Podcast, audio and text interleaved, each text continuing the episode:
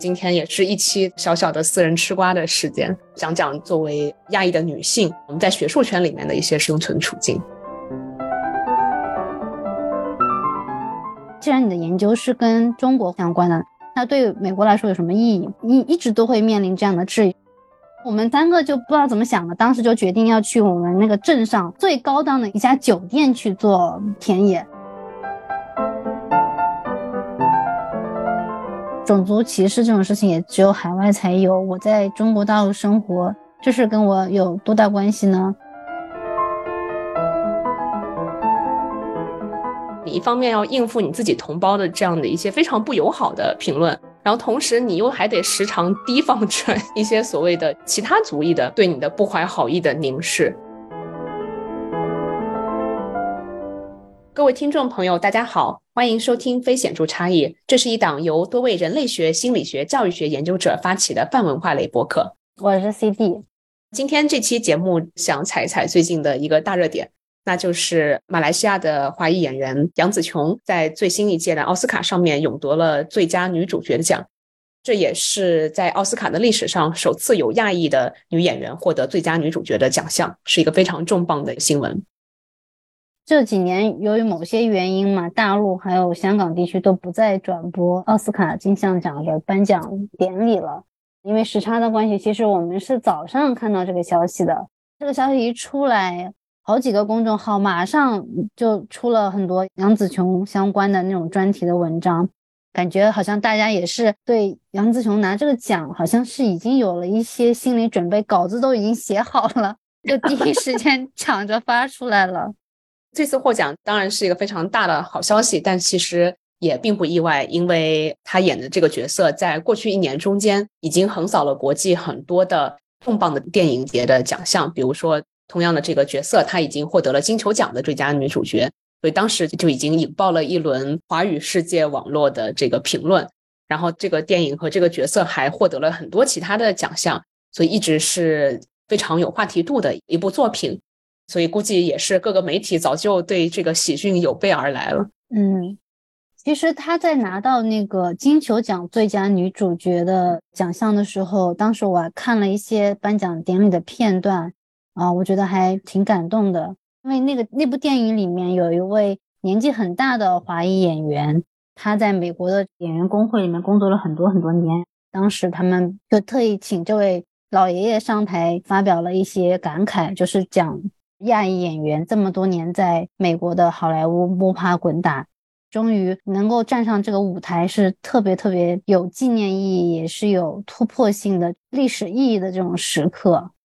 杨紫琼本次拿最佳女主角，也被认为是亚裔演员在全球影坛的一大突破。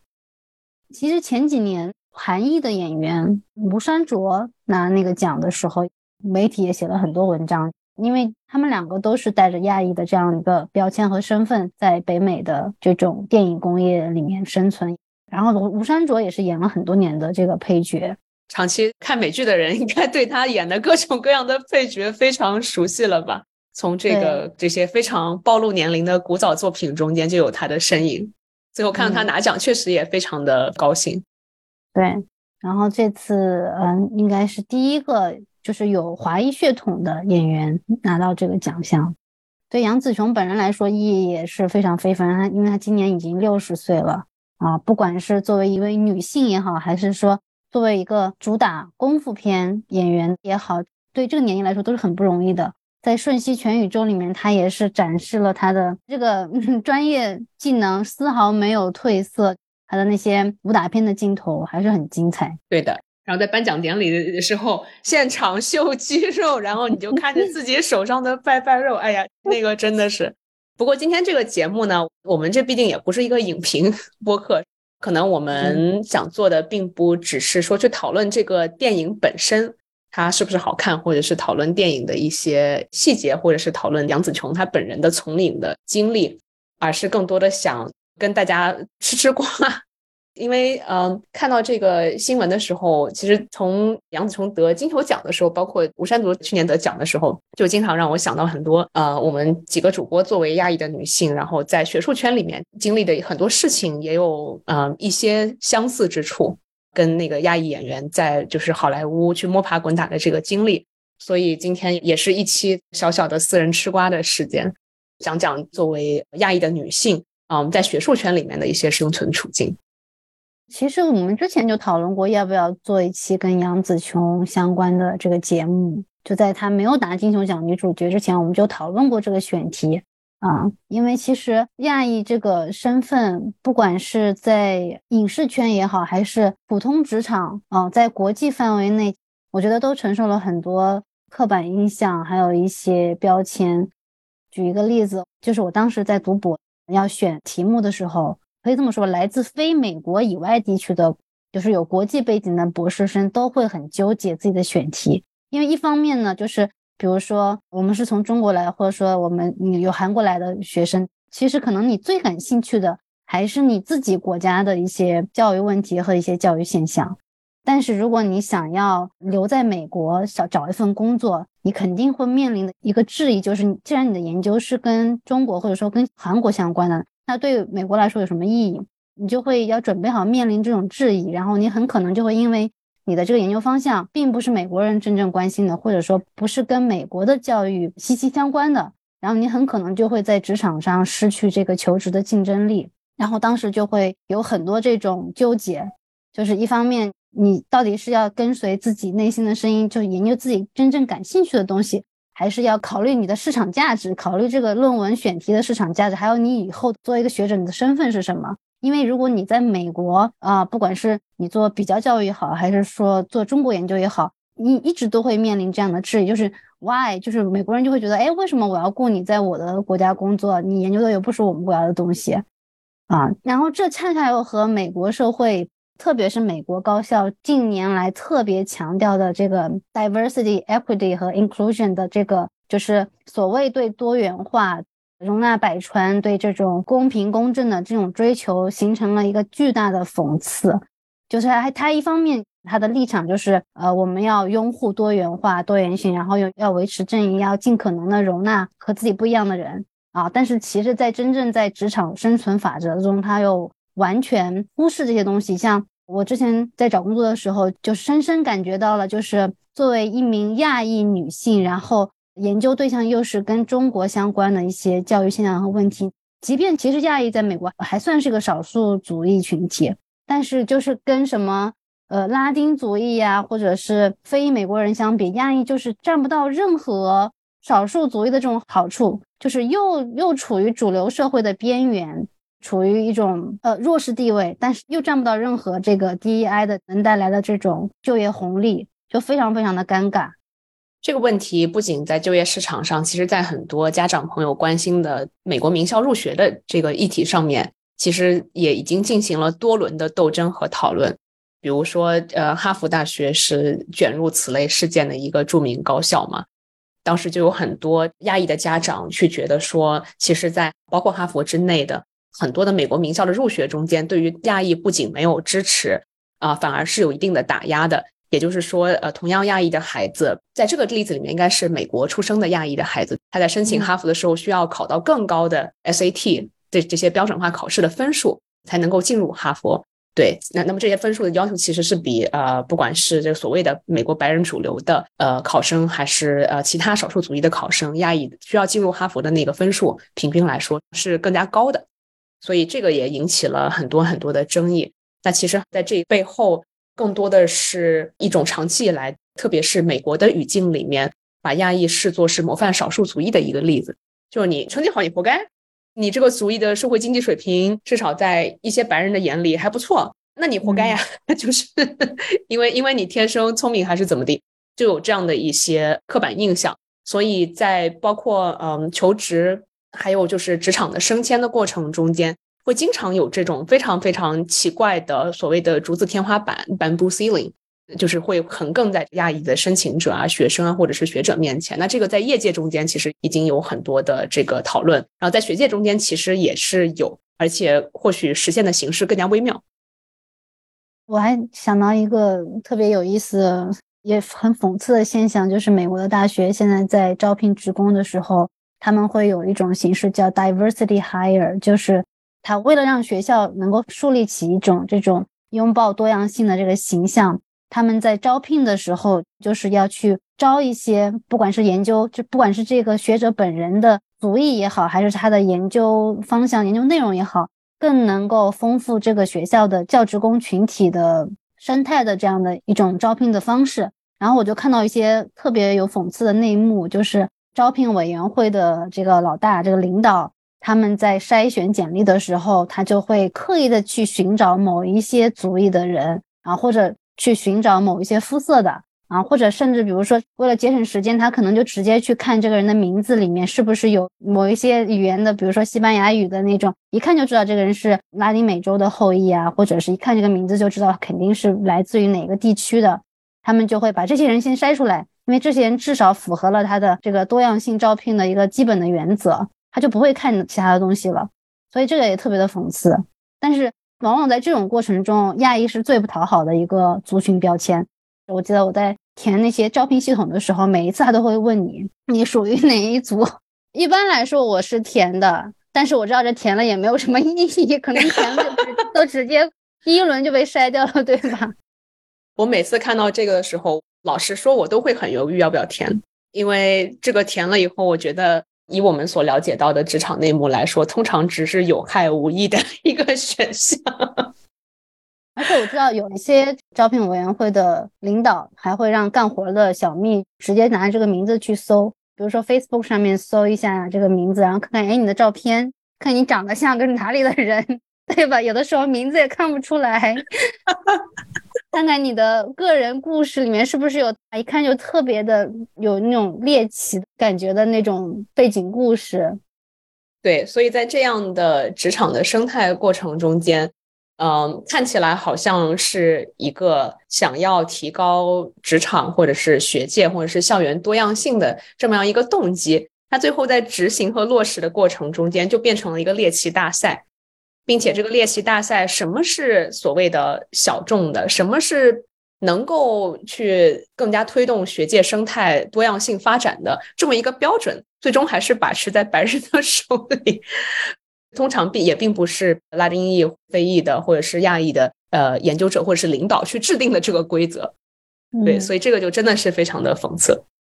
嗯，在学界其实投稿期刊的时候，我觉得 Rosa 应该经历过很多次这种被。审稿人质疑的这种瞬间，就是因为虽然说我们都是在海外读的博士，接受的训练，但是大家感兴趣的还有研究的对象，其实都是在中国的儿童群体，或者说是在中国的学校呀，或者是中国的教育现象啊。我知道在很多领域里面。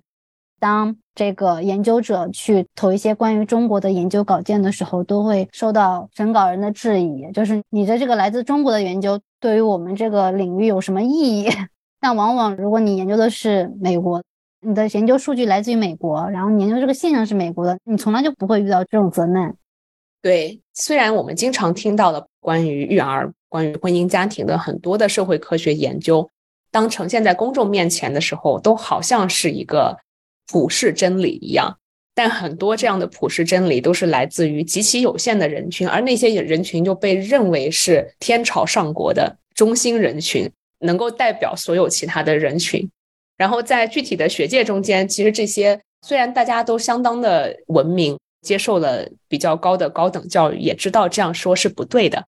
但是会有很多非常隐秘的角落里面有些各种各样的奇葩的行为。这点我想可能在人类学。就是默认文化是很重要的，这样的学科的就这个设置中间就有这样一条价值观的学科里面可能会好一点。像在心理学上的学科里面，可以说是重灾区了。哎呀，这样子一耙打倒了很多同行啊，就已经打倒了很多杂志。就比如说像我还有古潼啊，呃之类的，就是这方面经历都非常多。如果你想写，比如说一个研究中国儿童的文章，你就要不停的跟别人证明说这是很重要的。美国白人的学者，虽然他在这个世界人口的范围之内所占的比例要小得多，但是还是经常是会被认为是人类的默认设置。这个真的可以讲出无数的例子。基本上纯粹研究中国人群、家庭、儿童也好，啊，不管什么样的这个话题，去投稿的过程中间，就是一个不断的要和别人去证明说，中国的经验跟人类的经验也很相关。或许在某种程度上比美国的白人中产阶级群体对于整个人群，至少在统计上更有代表意义。然后，或者是说这一部分人他的生活，这部分儿童他的幸福感，这些人群中间家庭的幸福感也很重要。似乎你就得不停、不停、不停的需要去证明，就有点像说，当我们去跨国旅行的时候。你好像要到了一个国家，你就得拿出一大套的文件来证明自己是谁，自己是一个合法良民，才能够进入这个国家的边界一样。其实，在学术知识的生产中间，也有很多这种你不停的需要自证的过程。那这种过程，往往都是既复杂又很痛苦。然后你知道，你的美国白人中产的同事，或者研究欧美中产家庭的这些同事，他根本就不需要经过这个过程，他不需要想的。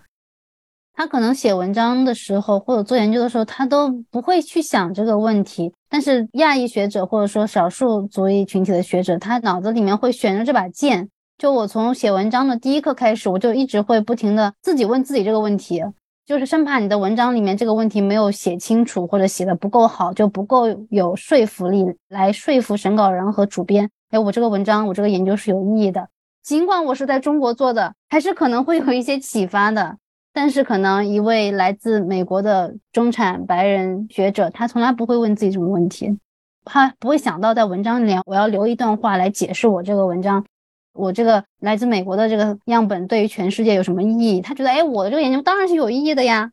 你们就应该来读我的研究。对，其实，在这个过程中间，真的非常微妙。我们也会作为审稿人嘛，然后在看审稿人视角的时候，就会经常看到很多有趣的现象。就比如说那些以美国中产白人作为对象，或者至少是以美国主流社会的样本作为对象的这些研究，很有趣的是，至少在心理学的杂志里面啊，他甚至会经常不去描写被访的都是哪些人，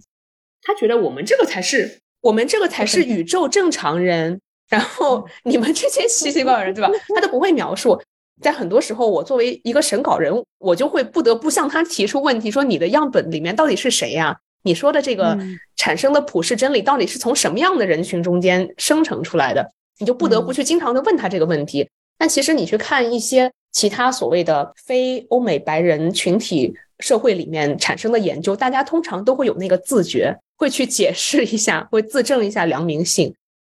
包括在二零二零年的时候，有一对是由香港的研究者做的一个研究，就去看了在这些心理学的期刊里面，包括它的标题是怎么样取的。像很多以欧美白人中产群体作为研究样本的研究，它的标题里它就会自我假设，我这就是一个非常 universal 的，它不会加一个这种地域的标签，对吗？根本不会加标签，它就会说，比如说本研究揭示了人类睡眠或者人类某种行为的普遍规律没有了，然后你再一看它的样本，嗯，是在某一个美国中西部小镇的那个大学城里面收的学生样本，然后你就会觉得这谁跟谁呀？但是在其他的社会里面收的样本，大家不管是通过这个自证的这种自觉也好，还是被审稿人和编辑要求也好，就会在里面加上那个标签。而同时，这些研究得出的结论也会被认为说是仅仅在这些场景下是适用的。比如说，那个文章的标题可能就是“中国儿童的课外班参与”，那么你生成的这个结论，通常读者也会被认为说这个得到的结论只适用于中国的，比如说城市儿童。但是，在如果是美国城市儿童生成的这个东西，通常就会被认为是这个普世的真理。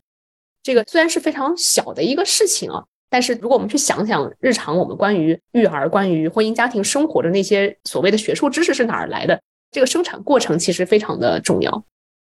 对，其实杨子琼拿奥斯卡影后这件事情，它的意义可能还不。仅仅局限于她的这个亚裔身份，可能大家很多更关注的是她作为一个女性，一位已经到了六十岁的女演员的这样的一个身份。然后亚裔这个身份和女性这个身份，它中间产生的这个交叉，使得她获奖获得这样的一个认可啊，对于我们来说特别的有意义，特别的有感染力吧。我当时看了她那个得奖的，说的其实很短，她的得奖宣言说了几句话。我看了还稍微有那么一点一点热泪盈眶，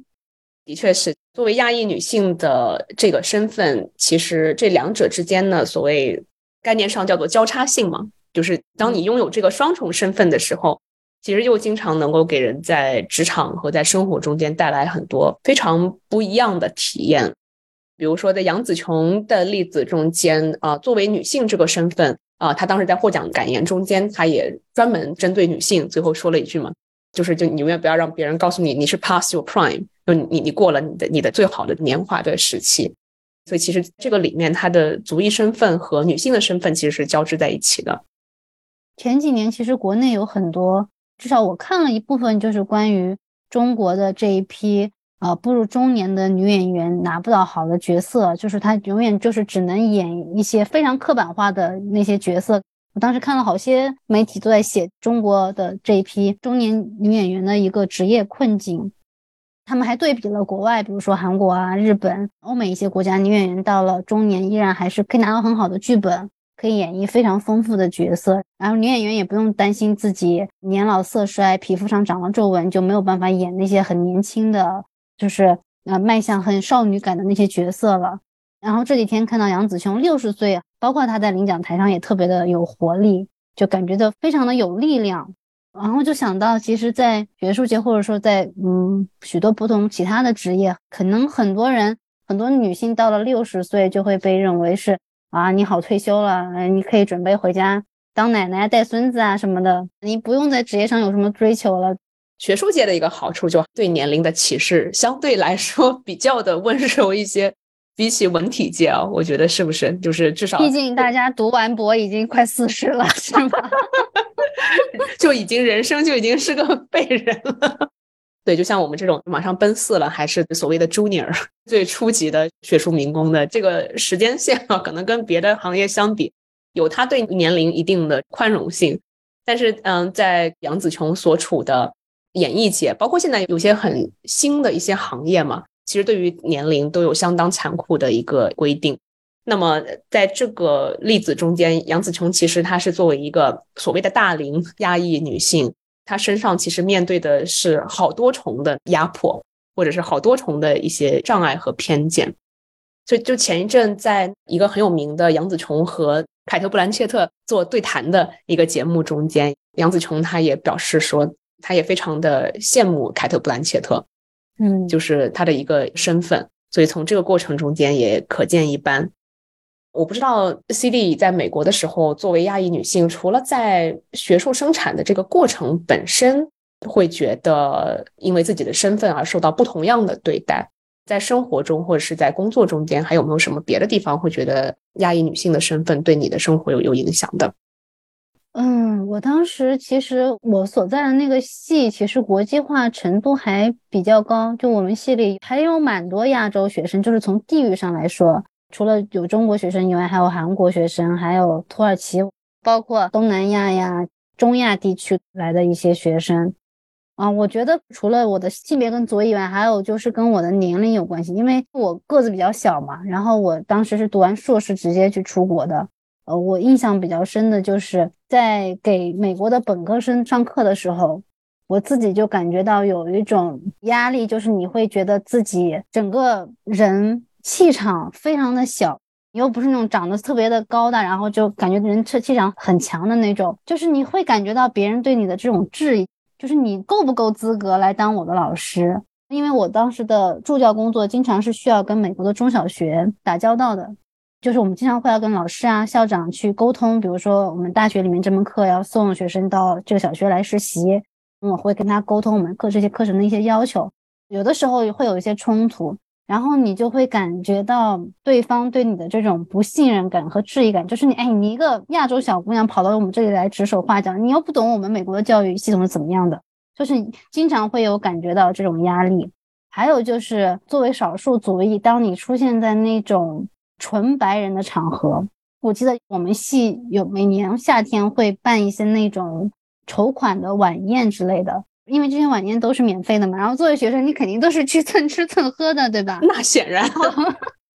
一般在这种场合，你就会看到平时根本看不到的什么院长啊、副院长这种，然后都是穿着什么晚礼服出现在那里的。然后这个时候，你一个亚裔面孔，又是一个女性，又是非常没有 power 的。就是 powerless 的这种留学生，在那里就感觉自己非常的弱小和无助。就是在这种场合，你也能感觉到非常明显的那种阶层的差异。你感觉到啊，这就是所谓的美国白人上层社会的那种社交活动，你在里面就是格格不入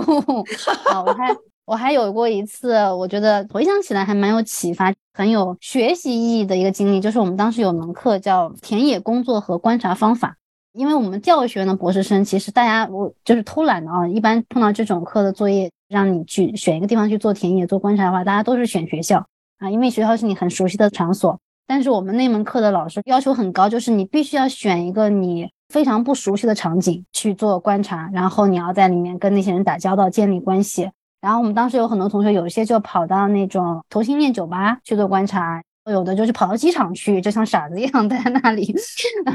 我当时跟我组队的两位同学啊，其中有一位是白人女性，有一位是拉丁美裔的，但是那个妹子就是特别的热情奔放，特别的活泼自信那种。然后我们三个就不知道怎么想的，当时就决定要去我们那个镇上最高档的一家酒店去做田野。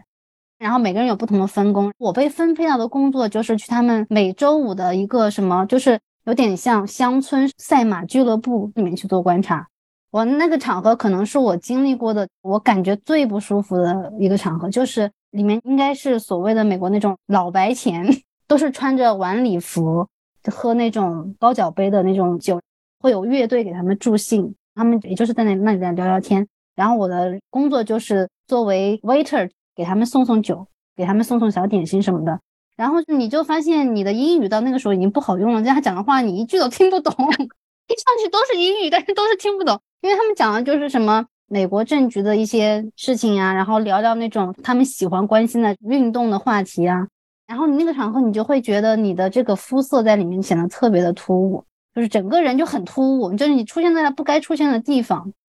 我就顿时 反转的会想到一个白人朋友到中国的火锅局上 听一个人在那里讨论局座或者是讨论乒乓球技术的时候，嗯，估计也是同样的绝望。我非常非常理解这种 fancy 的场合。我在读博的时候，因为读书地方也是个非常 fancy 的地方。就是很多学生活动都会围绕着那些各种各样 fancy 的事情进行，每次都是去了两次以后，嗯，不仅觉得格格不入，而且觉得那里面吃的东西也并不好吃。再过了几次，就会自动的自我退避，不会去再去参加那些活动。我觉得，其实，在日常生活中，就你很难看到阶层区隔这么大的场景。可能在大学校园里确实是个例外，就是你看上去都是一片表面上很祥和，哎呦。多个种族、多民族大融合的景象，但是在那些场合真的是阶层的区隔特别的明显。就是场下的那些被服务的客人都是白人，而且一看就是收入非常高的，不是一般的有钱的那种。然后场下服务的，包括乐队的，就是演奏乐曲给他们助兴的，都是有肤色的这些群体。就是可能真的，嗯，你近距离的切入美国主流社会的这种阶层的日常生活之后，肯定是会感觉到有很多的这种排斥感和这种区隔的感觉。那你会觉得你在美国的时候，你的亚裔男同学会跟你有类似的感受吗？亚裔男同学都不在我们系。嗯，说到学科的性别区隔。这也是在至少在教育学院啊，我觉得比较有趣的一个现象。至少在教育学院啊，男生然后都会去选那些就是传统意义上觉得男生更加擅长的，比如说统计啊，跟数学相关的、跟技术相关的那些系，他们会去读那些系的这种学位。因为我们系是特别重视理论的，而且我们系的一个风气就是要读什么后现代啊。解构主义啊，什么后结构主义这种批判理论，这种这种戏就看不到中国男生，也看不到亚裔男生，就全是女生。我后来经常看一些，比如说在美国的亚裔学者、中国学者留在美国工作的，我发现也是这样子，就是那些比较有突出成就的男性，往往都是在教育学里面负责搞统计的，做统计工作的，并不是说统计工作没有挑战性啊。就是说，他那部分工作其实不太需要跟美国的中小学打交道，就是不太需要日常场景，因为他们可能做的是一些研究方法论，就是量化研究的那些建模啊那些东西。但是往往是女性亚裔，包包括我看到很多韩裔的学者，有些印度裔的学者，然后女性学者，他们往往做的是这些。我个个人感觉就是需要很强的社交能力。需要很强的这种跨文化的适应能力才能去做的一些研究课题。你讲的虽然在我自己的学生的经历里面跟我的不太一样，就是我的同专业或是广义上来说社科专业或者是人文社科专业的同学中间，好像男生和女生都有一些。但是你讲的这个现象，确实之前我在文章里面也会看到过。我记得在零八年的时候，有一篇关于研究美国的亚裔移民家庭里面的青少年和家庭关系的文章里面，就有研究者指出说，在他观察到的亚裔移民家庭里面，通常来说，移民的过程和作为移民的适应过程也是随性别而不同的。在那篇文章里面就指出了刚才你指出的一些非常相似的一些 pattern、一些模式，呃，也不限于是这个学界中间啊，就在不同的行业中间，通常都是移民的那个男性。他去做了一些所谓的幕后不需要跟主流社会打交道的工作，而女性做的是一些台前台面上的工作，哪怕是在中餐馆里面，也基本上是女性去负责跟客户去打交道，去端盘子，去干嘛的。然后男性通常是在采买食材啊，在购买啊，在后厨啊，或者是在洗盘子啊这样的一些行业里面，这样就使得在亚裔的群体内部，随着性别的分工的不一样，不管这个分工一开始是怎么造成的。就会变成女性，其实反而是更加多的接触所谓的移民接收国的这个主流社会，跟当地的本地人有更多的交道，而男性跟所谓的接收国的主流社会是有比较多的区隔的，然后也因此在这个过程中受到很大的移民的压力，就不同的性别带来的这个不同的压力。我自己觉得特别有意思的是，这种不同的压力会一定程度上造成亚裔移民群体的内部，随着性别之间也会有同种族或者同族裔之间的内斗。就是根据不同的性别，是的。当时在读书的时候，我就发现中国的留留学生群体里面啊，当可能这只是我观察到的一些特例，就是中国女生，就是我的那些同学，我认识的一些女性朋友，她们就会比较愿意去尝试不同的食物，然后会比较愿意去跟在美国的其他国家的留学生，或者是美国本土的这些学生打交道。比如说平时出去玩，会去想看看，哎。哎，那个古巴餐馆吃的什么菜啊？那个埃塞俄比亚的餐馆是什么菜？都想去试。黎巴嫩菜特别好吃，对不对？然后，然后中国的这些男留学生啊，我也不知道是他们的专业关系还是怎么样的，他们就特别喜欢扎堆聚群。到了周末，就是一群中国男留学生聚在一起啊，怎么？买点吃的，然后玩玩杀什么狼人狼人杀呀，啊，甚至啊打打麻将啊什么的，在一起打电竞啊。然后你看他们，比如说在学校的体育场馆里面活动，他们也是更喜欢跟中国的自己的同性，当然他们也愿意跟中国的女性朋友打交道了。但是你就会发现，他们好像更愿意跟中国人打交道，而且他们还往往会对那些愿意就是去进行一些跨文化。不管是尝试食物也好，还是去认识一些跟自己种族的背背景的朋友也好，然后他们会对这些女生会恶语相向，就是说啊，这个女生就是想找一个美国男朋友，想要婚绿啊什么之类的，就会经常会有这样的话语。其实，在每一个大学城都会有一个中国留学生的圈子，然后你就会听到很多。这种关于某个女生或者关于某几个女生交了一个所谓的白人男朋友的这种留言，就是非常具有侮辱性的这种话语，就会特别针对他们。我就觉得何必呢？你自己不愿意去尝试食物，你还要说人家，就只愿意吃自己做的糖醋排骨，还 是那些能做糖醋排骨的？妈呀！我不知道大家还记不记得？哎，这可能又是一个暴露年龄的记忆。嗯。在杨紫琼之前，其实有很多的中国的女性的演员也是尝试在国际影坛上打拼嘛，啊，但是很多人就会因此受到污名。章子怡被污名为“国际章”的那个年代，不知道大家还 有没有印象？嗯，有可能只有我们这样的中老年妇女才能记得。其实，你如果你去想的话，就章子怡她作为一个演员嘛，她想到一个在国际影坛上面地位更高的市场上面去拼一下。然后她也表现的非常不错，在很多电影的表现里面，那其实这是一件，嗯，说老实话，挺让人高兴的事呀。但是他就会被污名成说是啊，只想着去这个讨好国外的观众啊，去干什么啊？没有人，比如说会去骂梁朝伟啊，国际梁，没有人会去骂成龙啊，对啊，国际成啊，国际 Jackie 啊，真是这个 大腿都合不拢的，干嘛的？这些污名不会发生在男性身上，通常都是发生在女性身上。然后在这个场景下，你经常就觉得作为亚裔女性，你真的非常的两头不讨好。一方面来说，像这种嗯，把亚裔女性纯粹的作为一个婚恋或者作为一个性的对象的这种凝视，既来自于你自己同族裔的同胞，也来自于你接收国的那些不同族裔的人。这种时候，你就会觉得非常的难做。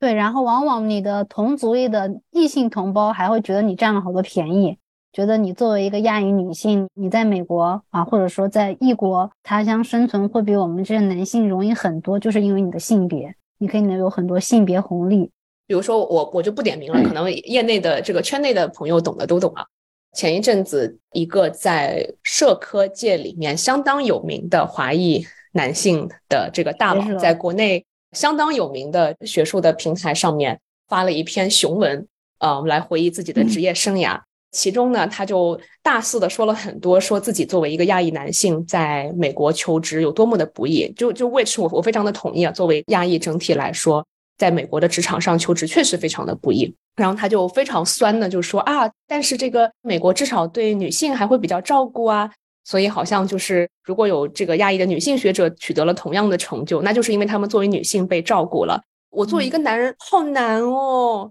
就是大概以这样的口吻写了这么一篇文章。嗯，就让人非常非常的不舒适。你就觉得作为亚裔女性，通常是被夹在两头的这样一个状态。那么与此同时，你一方面要应付你自己同胞的这样的一些非常不友好的评论，然后同时你又还得时常提防着 一些所谓的其他族裔的对你的不怀好意的凝视。比如说，在欧美白人的社会里面，亚裔女性通常是非常受到欢迎的，会觉得啊，亚裔女性长得又看起来又很年轻，小小的很可爱，会觉得性格很温顺。所以是非常非常抢手的婚恋的对象，也因此会有很多纯粹的把亚裔女性看作是一个性对象或者是性客体的这样一些情况发生。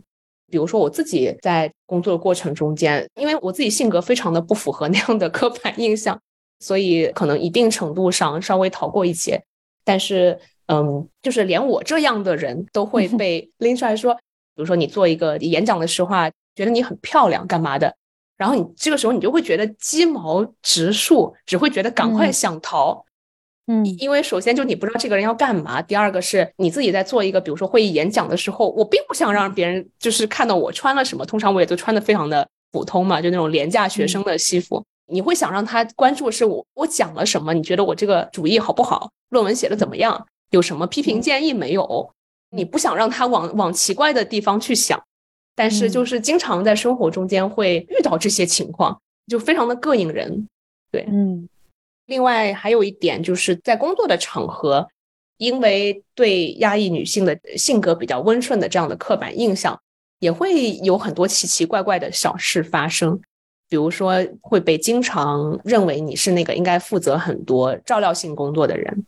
在组织活动的时候，你应该是那个细心的做组织活动的、做杂事的那个人。很多甚至是这个白人女性的同事，她都会觉得她很有地位，她可以就出个 idea 就好，动动嘴就行。而亚裔的同学或者同事，通常是让那个去执行的嘛，比如说订一个餐馆啦，具体安排啦，具体去找人啦，这些事情通常是会有这样的一个东西。所以在这个层面上，作为亚裔女性，就是真的会受到来自于很多方面的很多奇奇怪怪的压力。嗯。我觉得很多听众或者说很多普通人会觉得梁子琼拿奥斯卡影后这件事跟自己没什么关系，即便说这件事情很有意义，就是不管是从亚裔的角度看，还是从女性的角度看，他们会觉得，哎，反正这个事情发生在海外，种族歧视这种事情也只有海外才有，我在中国大陆生活，这事跟我有多大关系呢？他们可能会觉得。嗯，这个事情跟他们意义不大，跟他日常生活关联不大，因为他毕竟不是生活在海外的华人圈子里。你会觉得这个事情对于生活在中国大陆的普通老百姓来说有什么意义吗？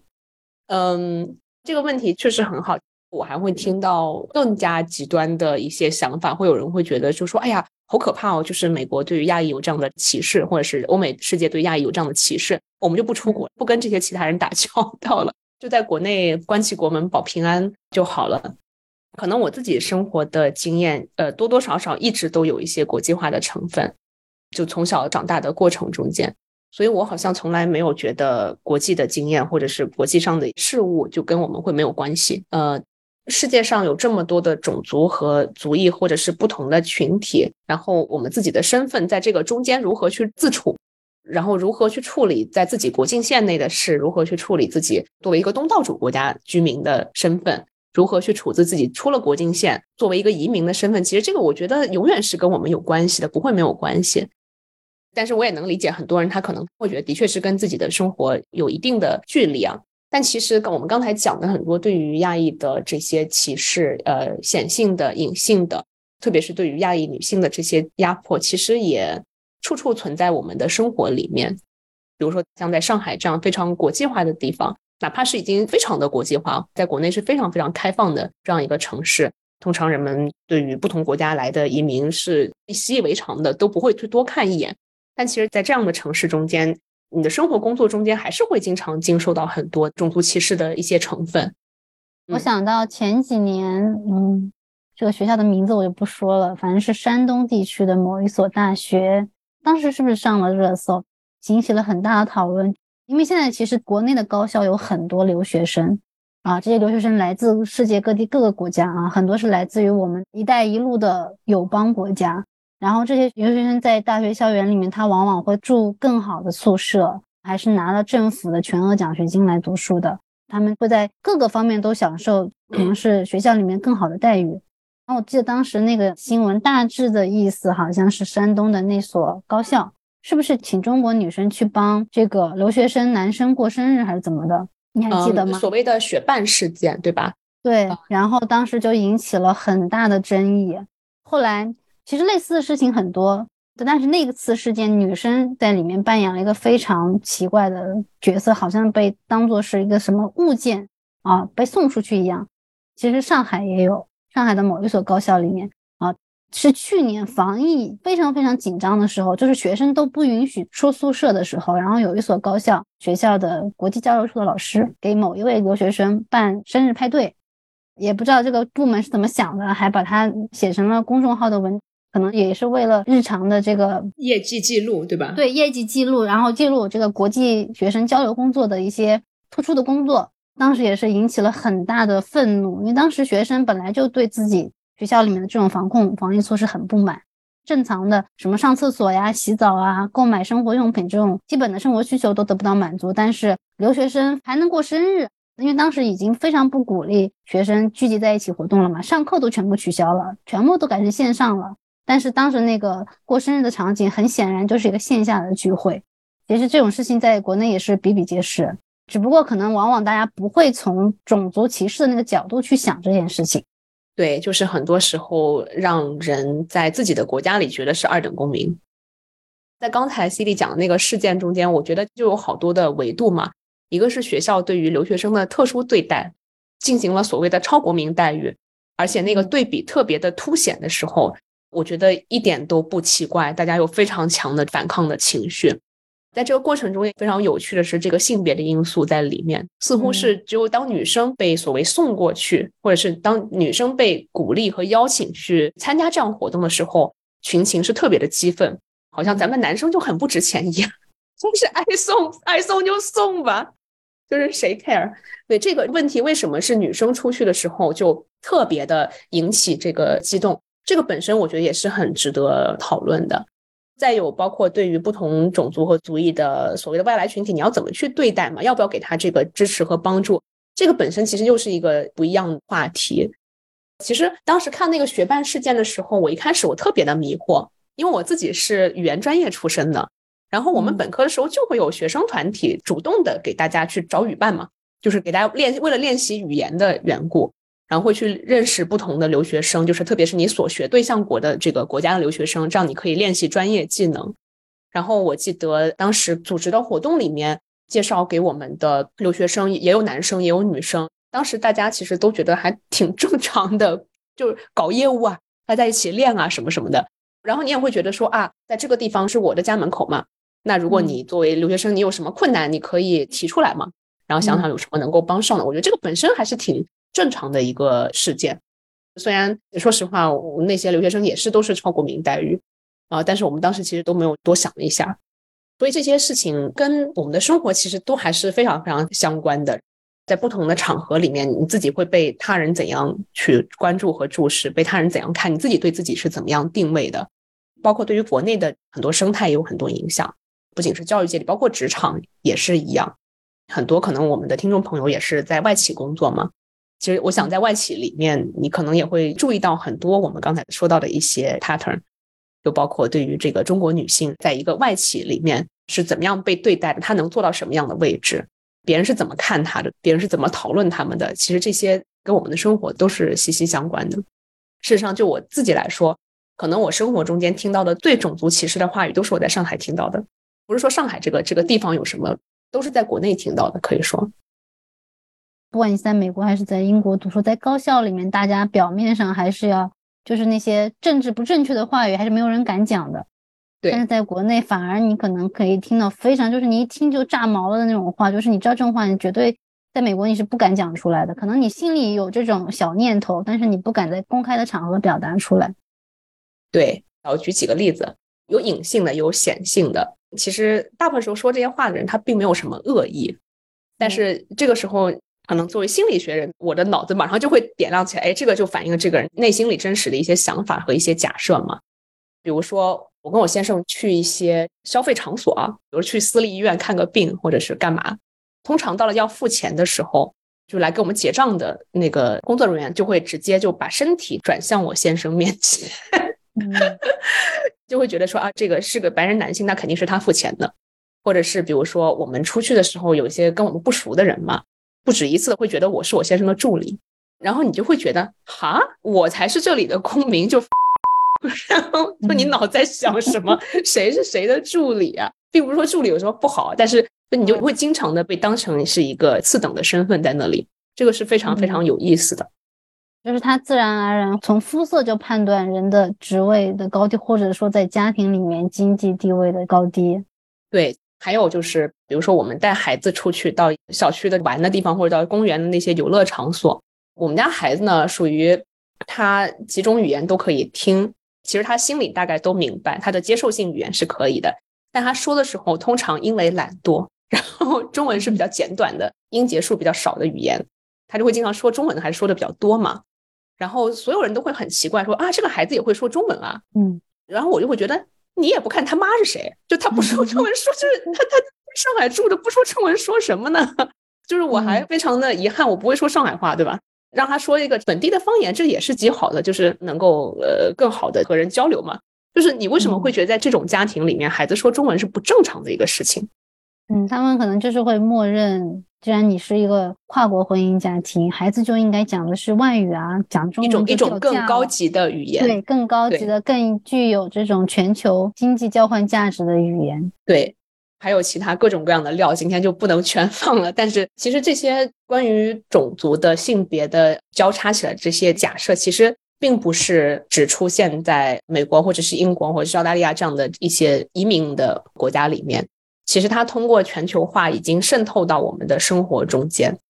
其实就像大家平时在买东西的时候，哎，你经常就会区分，哎，这个东西是不是进口的？包括卖家会跟你讲，哎，我们这个东西是哪哪进口的哦。然后你就会本能的觉得，哎，进口的东西就是会比国产的好啊，它标价也会更贵。但是其实你根本不知道这个进口它背后的含义是什么，它用的原材料更好吗？它的生产工艺更高级吗？对质量的要求把控更严吗？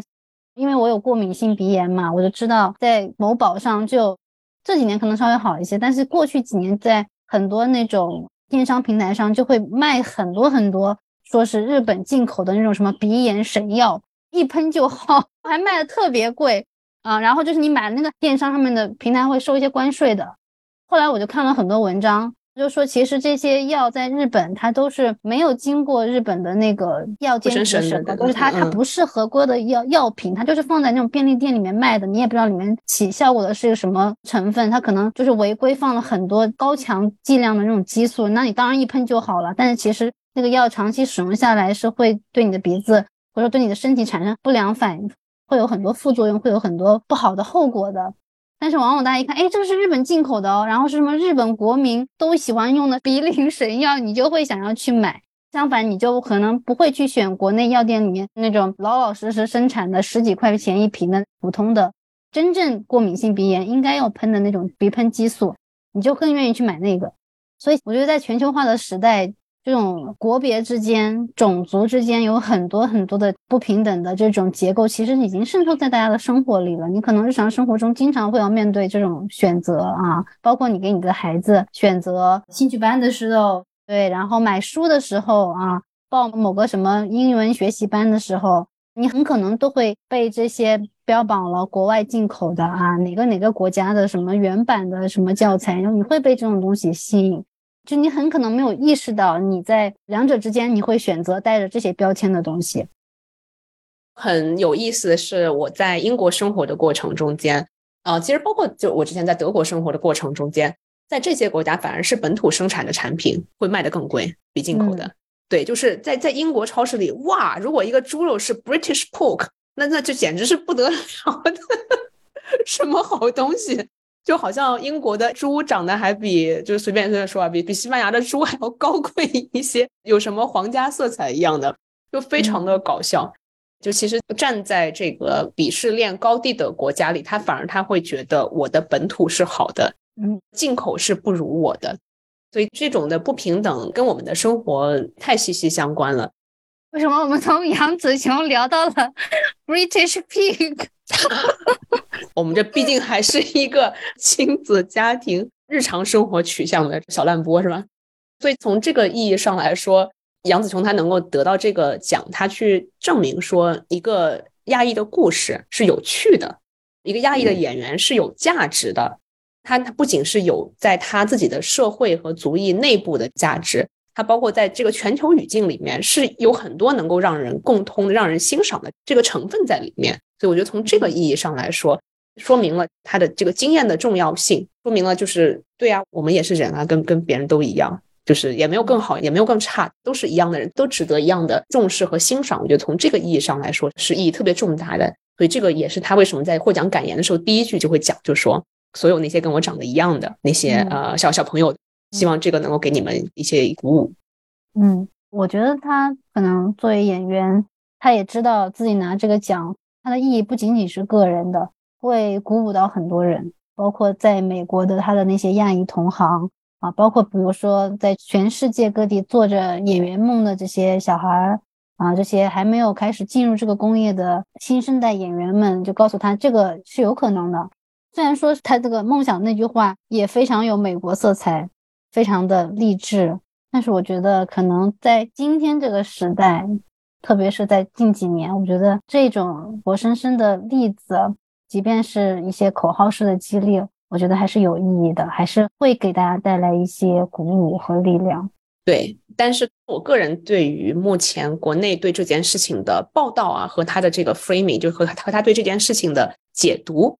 我也并不是完全的赞同，就是把杨紫琼又捧成一个励志的亚裔，就是励志多少年又成功的这个亚裔的例子去讲。那其实杨紫琼她本人她的生活和她的经历和她自己做的事情比这个要丰富的多。嗯，但是与此同时，可能我觉得会更重要的是，OK，他成功了，吴三卓成功了，这个都非常非常的好。但是更重要的是，我们也应该在生活中间能够看到，不管你人的具体的地理位置在哪里，其实生活中间有很多很多的不平等的存在。那么我们需要去处理这些存在吗？光埋头苦干是不一定够的，可能埋头苦干是一种应对的方法，但还有很多其他我们可以做的，包括也可以从其他的少数族裔那边去学习的。其实我们从演艺界啊什么都可以看到，亚裔通常是那个在平权过程中间，我们一开始也讲到。就是最后才被想到哦，还有这群人也是少数族裔，那么是不是我们可以从其他族裔那边学习一点，就是不用这么老实，有的时候要理直气壮一点。对，我觉得该理直气壮的时候可以理直气壮一点，该自己要的东西可以去要，没有什么不好意思的。还有一个是，就是刚才我们也讲到亚裔内部的群体之间，比如说性别之间的那个分化嘛，然后大家就变成相互拆台。我就很搞笑的，比如说这次杨紫琼拿了这个最佳女主角，就会有很多人就很酸嘛，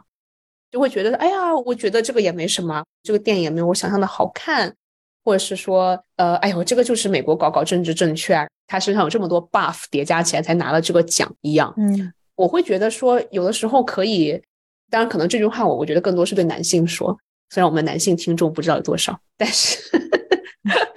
但是就是可以更加的团结一些，可以更加的抱团一些，特别是男性可以更多的自信。包括杨紫琼，其实她本人她对这个是非常的有意识的嘛。